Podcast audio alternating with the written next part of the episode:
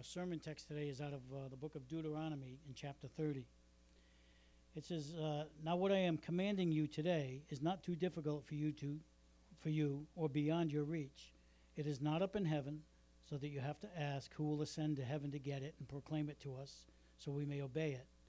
Nor is it beyond the sea, so that you have to ask who will cross the sea to get it and proclaim it to us, so we may obey it. No, the word is very near you. It is in your mouth and is in your heart, so that you may obey it.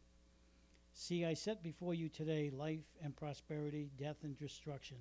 For I command you today to love the Lord your God, to walk in obedience to him, and to keep his commands. Uh, keep his commands, his decrees, and his laws. Then you will live and increase, and the Lord your God will bless you in the land you are entering to possess. But if your heart turns away and you are not obedient, and if you are drawn away to bow down to other gods and worship them, I declare, I declare to you this day that you will certainly be destroyed. You will not live long in the land you are crossing the Jordan to enter and possess. This day I call the heavens and the earth as witnesses against you, that I have set before you life and death, blessings and curses. Now choose life, so that you and your children may live, and that you may love the Lord your God, listen to his voice, and hold fast to him. For the Lord is your life, and he will give you many years in the land he swore to give you, give to your fathers, Abraham, Isaac, and Jacob. This is the word of God. You may be seated.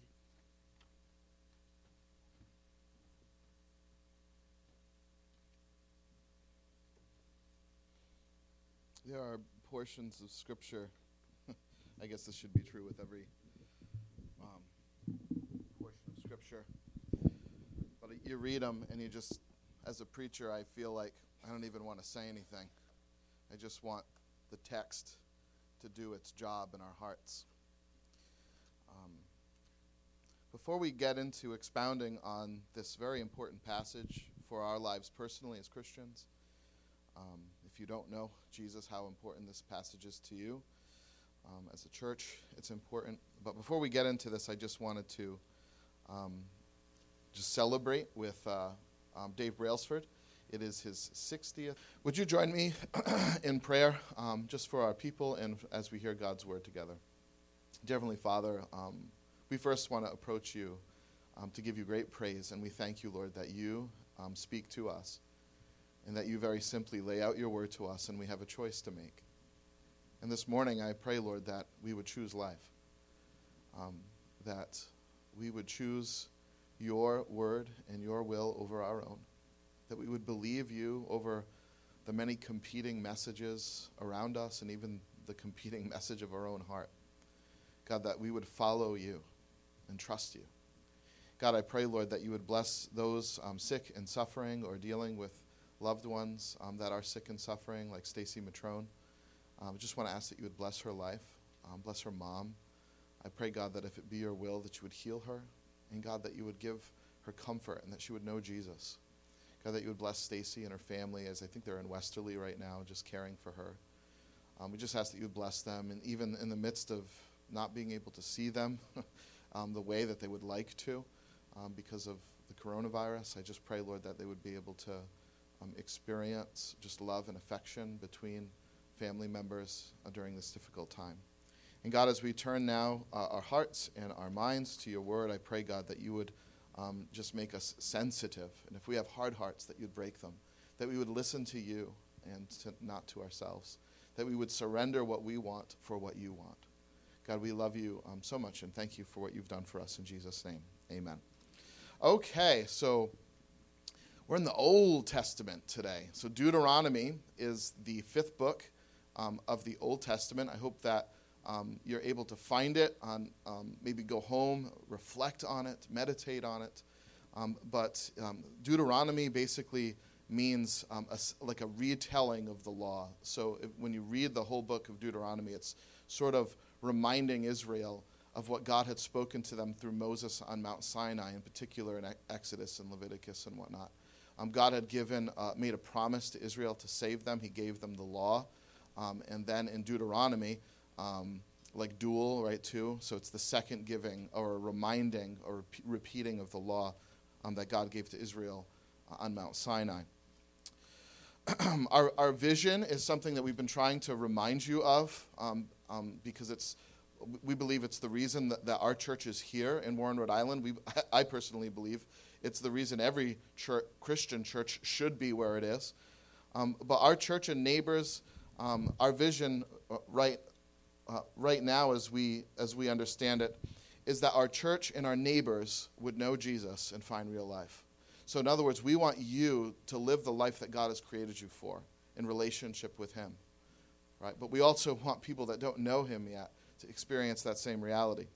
And there are so many things that I think rob us of having a rich and full life. Uh, we oftentimes seek uh, our own greatness and our vocational goals. Um, and we, we think that maybe there we'll find our meaning and purpose and value. And oftentimes we're just left with more confusion and disappointment. A lot of times we seek um, the pleasure um, of a multitude of beds with unknown partners, um, and then we're left with a, a, sense of deep loneliness and dissatisfaction. Or perhaps a, a new love relationship, a romance, but it's that, that tends to be like a leaky cup too. Doesn't really fill the void that is in us. So, where's life? we look all around to find it, and some things seem to work from time to time, but we're sort of left a little bit empty. 1 John chapter 1 and chapter 1 verse 1 and following reads like this. We proclaim to you the one who existed from the beginning, whom we have heard and seen, we saw him with our eyes, we touched him with our hands. He is the word of life. He is life itself. Can it be more clearer, friends?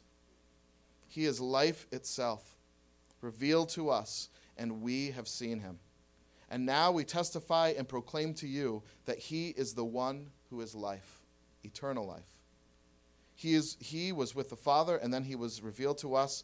We proclaim to you what we ourselves have actually seen and heard, so that you may have fellowship with us and with the Father and with the Son, Jesus Christ.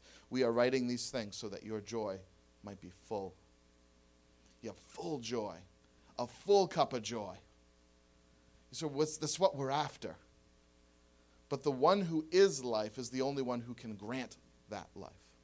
So this morning I want to introduce a new sermon series that we're calling Choose Life. And we're going to systematically work through the first letter that the Apostle John writes to the church, First John. Um, and we're doing that because he's very much interested in people, specifically the church, experiencing a rich, full, and satisfying life in Jesus Christ and everything that that means. But before we go there, you noticed I didn't read 1 John. I want to introduce this sermon series with a book from the Old Testament that we just reminded you of. It's called Deuteronomy. I want to re- rewind time this morning 1,500 years before John started writing to the church. he wasn't even a twinkle in his mother's eye yet. And, and another author had very similar things.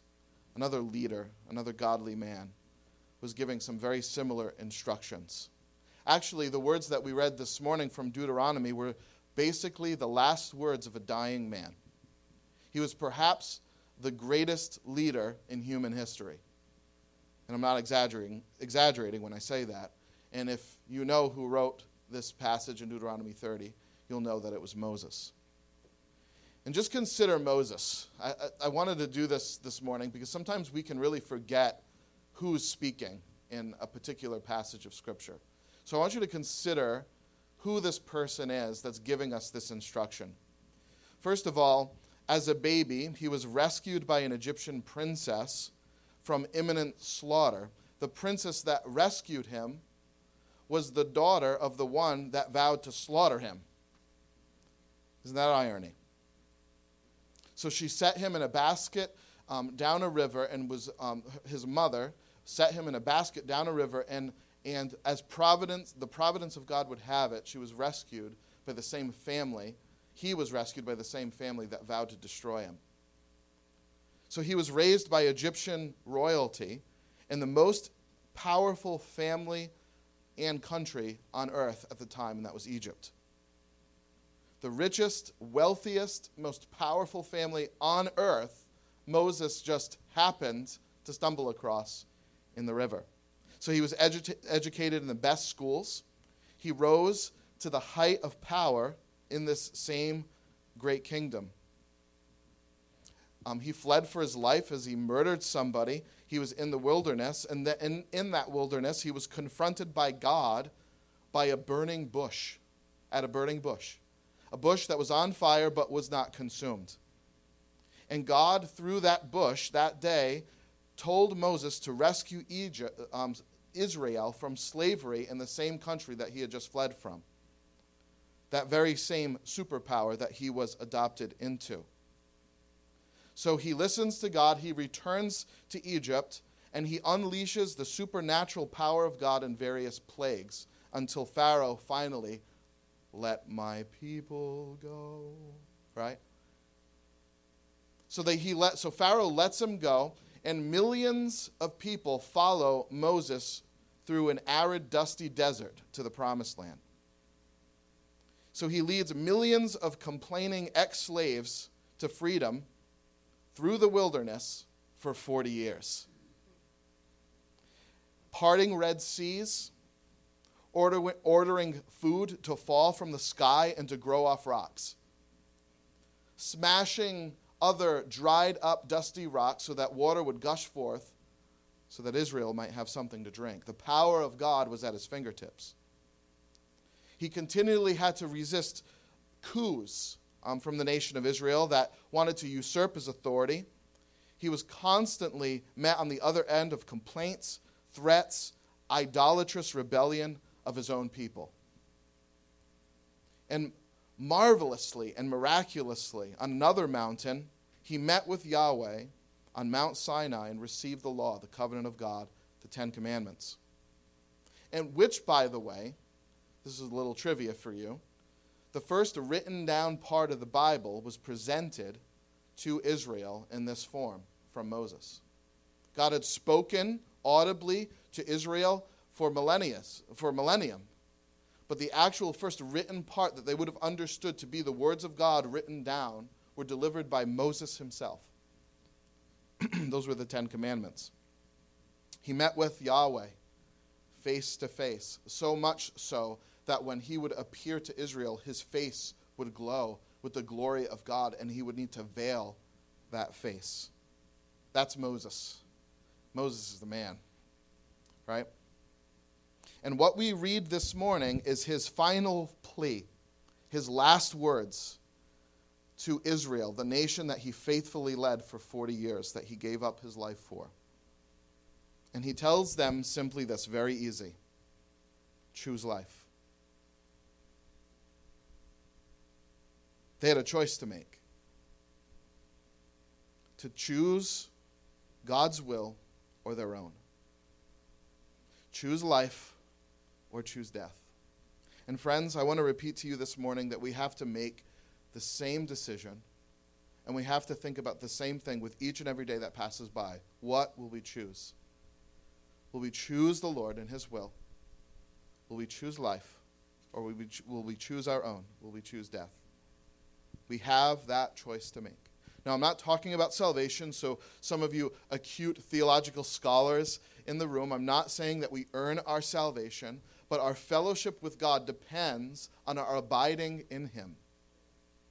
And that is our choice to make as Christians. Life or death, God or this world, my will or His. His word or mine. There is only one way to life in your life personally and in this church, and that is to hear God and to follow what He says, and to not take it in our own hands to do what we want.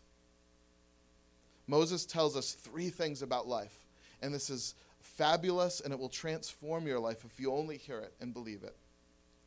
So he tells us three things about life that I hope that this morning will really revolutionize your spiritual life and challenge you to know the love of God, the, to, to receive what He offers to you this morning, to choose life. The first thing that He says about this choice of life is that it is not out of reach. Did you notice this in verses 11 through 14? I want to read it again just to remind you, okay? I am commanding you today, today what, I, what I am commanding you today is not too difficult for you. It is not beyond your reach. It's not up in heaven so that you have to ask, who will ascend there to get it and proclaim it to us so that we may obey it? Nor is it beyond the sea so that you would have to ask, who will cross the sea to get it and proclaim it so that we might obey it? No, the word is near you, it is in your mouth and in your heart so that you might obey it. The word is near. Friends, this is both encouraging and challenging at the same time. It's challenging because it leaves nobody with any excuse. It leaves us without excuse. Nobody here can claim, I, I didn't know, it was too hard, it was too confusing. God has brought us the way of life. He, he came down and met with Moses at a bush and at a mountain, and he sent his son Jesus Christ to take on flesh. The Word became flesh and dwelt among us. The Word comes to you, you don't go to it. That's, that's our God. Isn't that amazing? That God doesn't wait, wait for us to journey to Him because the journey is too difficult. It's too long. We can't ascend to heaven. We can't cross that sea. So He comes to us for us and He speaks to us. Isn't that good news? It's not too difficult for you or beyond your reach. It's not up in heaven so that you have to ask um, who will ascend there or beyond the sea so that you will have to say who will cross that sea. The word is near you. We cannot claim that we were never told because God has brought to us the way of life. He has spoken it to us with His lips, His holy word and promise of life. They're right on your front doorstep this moment. It's not hidden in heaven. It's not so mysterious or so complicated that you need some kind of PhD to understand it. It's not so far across some vast ocean that it's impossible for us to pass through. Friends, salvation, life, is right here. It's causing your eardrums to vibrate in your head right now. Jesus is life. It's not your wife, it's not your job, it's not sin.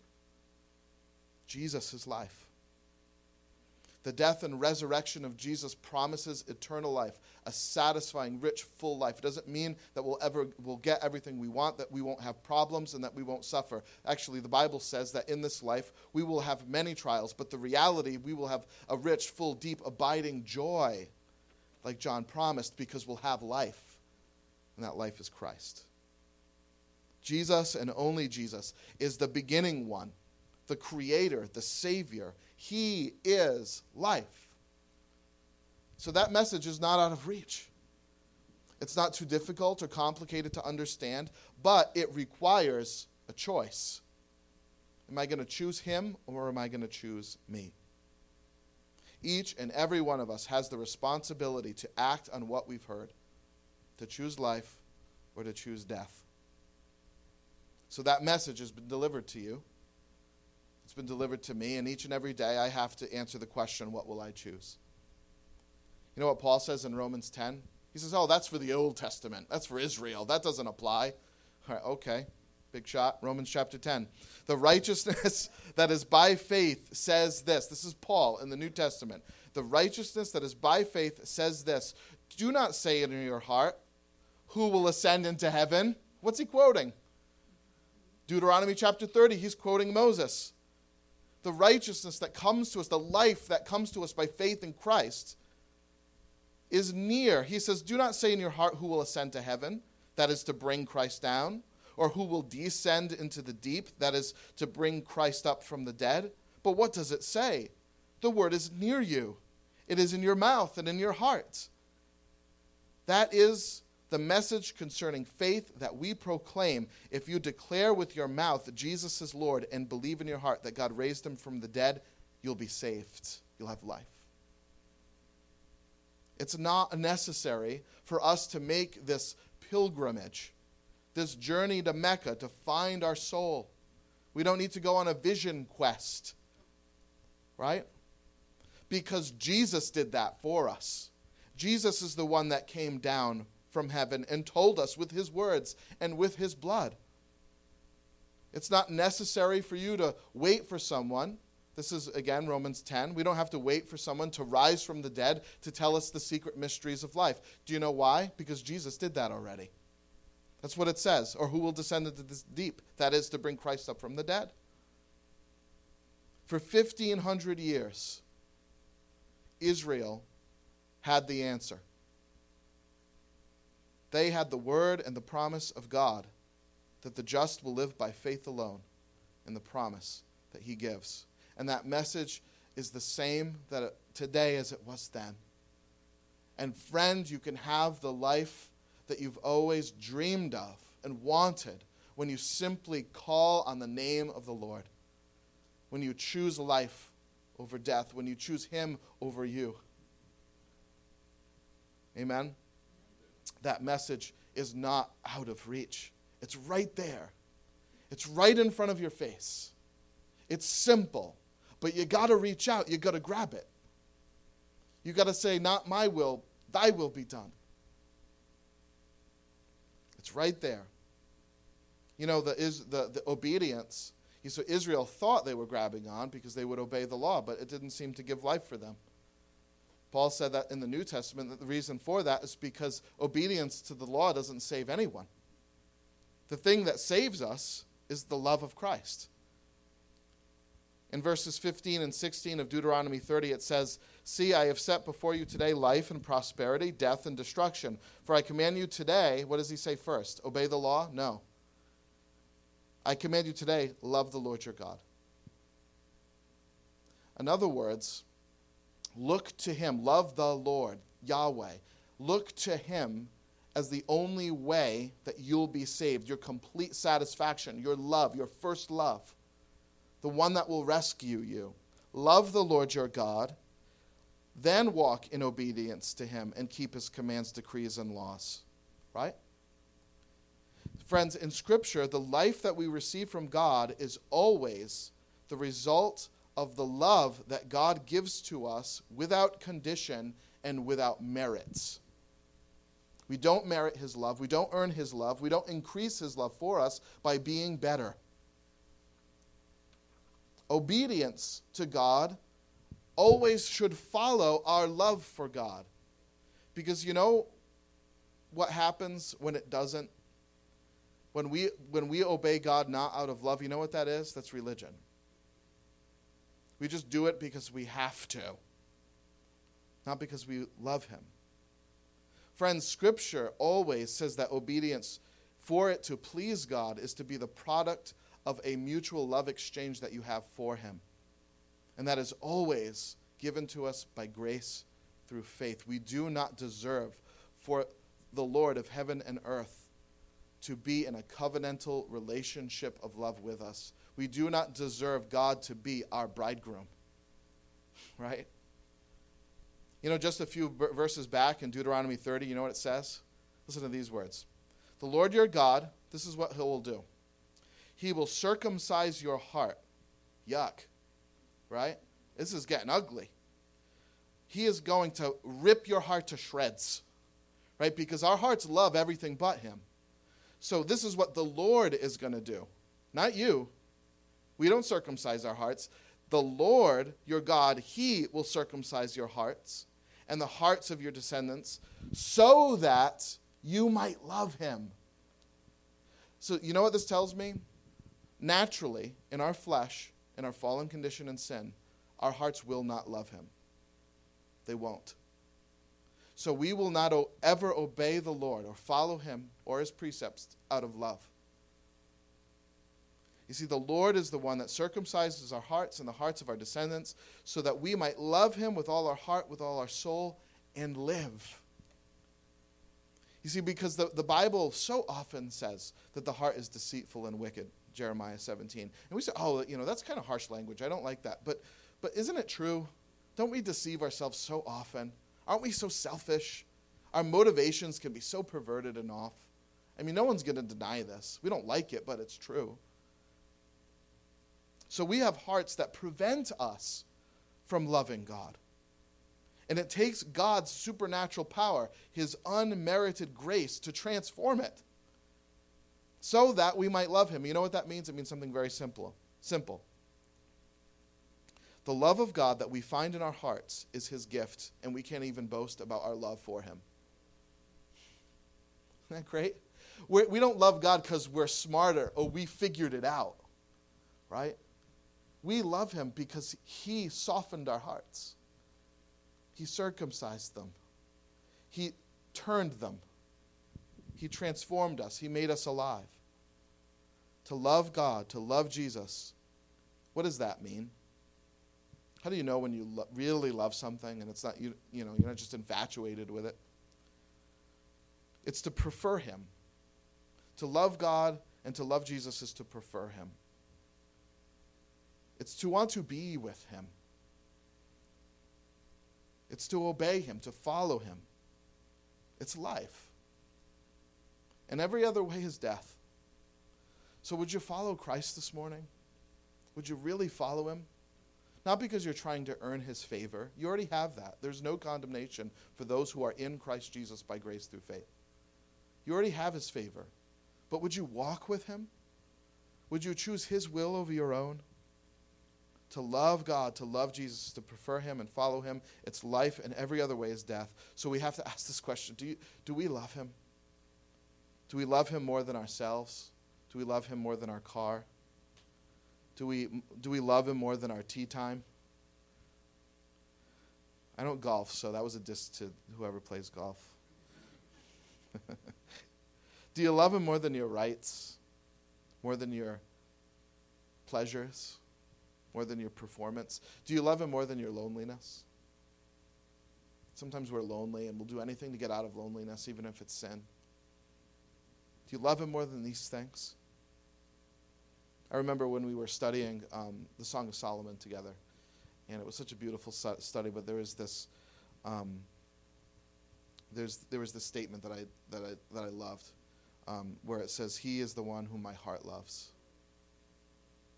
Who is the one that your heart loves? Oh, that you would love him with your heart, with your whole heart, and finally live. The third is a hard truth about life it's not universal. Life is not guaranteed. Not everybody finds it. But if your heart turns away and you are not obedient, and if you are drawn away to bow down to other gods and worship them, I declare to you this day that you will be destroyed. You will not live long in the land that you are crossing to the Jordan to enter and possess. Oh, when we bow the knee to any other God but Yahweh, it is misery. And at one, at one point, it will end us eventually. Life is not guaranteed to every son and daughter of, of Adam. Many will die and will remain in the grave. Jesus said in Matthew chapter 7, He said, Enter through the narrow gate. For wide is the gate and broad is the road that leads to destruction, and many go that way. But small is the gate, narrow is the road that leads to life, and few find it. Oh, this is sad and sorry news because it is so needless. The gate is there. That's why it's needless. It's right in front of you. Oh, it's small, it's narrow, it's not as populated. It looks more like the Corona path because everyone's sort of sparse. You know, where is everybody? Oh, the wide gate, it's so, so much prettier, it's so much better. There's so much, a lot of people on that one. It's so needless because that gate's right there for us. That gate is Christ. He stands there, willing to open it to you. And so many, rather than choosing Christ, choose that wide gate and fall into an eternal grave. Because, oh, it's such a nice gate. It's so pretty. It's made of gold. It's wide. It's big. I don't have to turn sideways to get through. And it tricks us.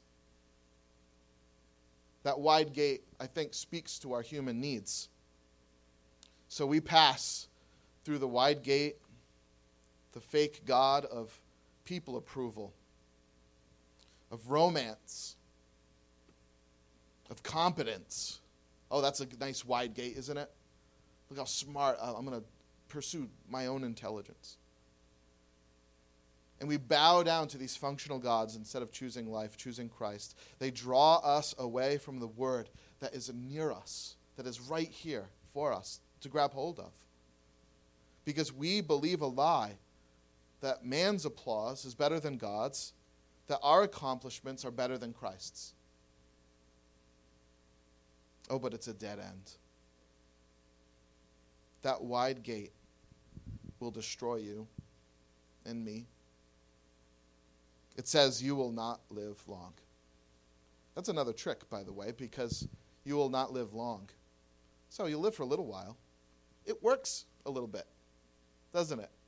We get a kicks by it. That's why we keep going back to it. It's, it's another deception. Because our functional gods give us a bit of purpose, an ounce of life. Oh, but how short it lasts. It's like what an hour is to a year.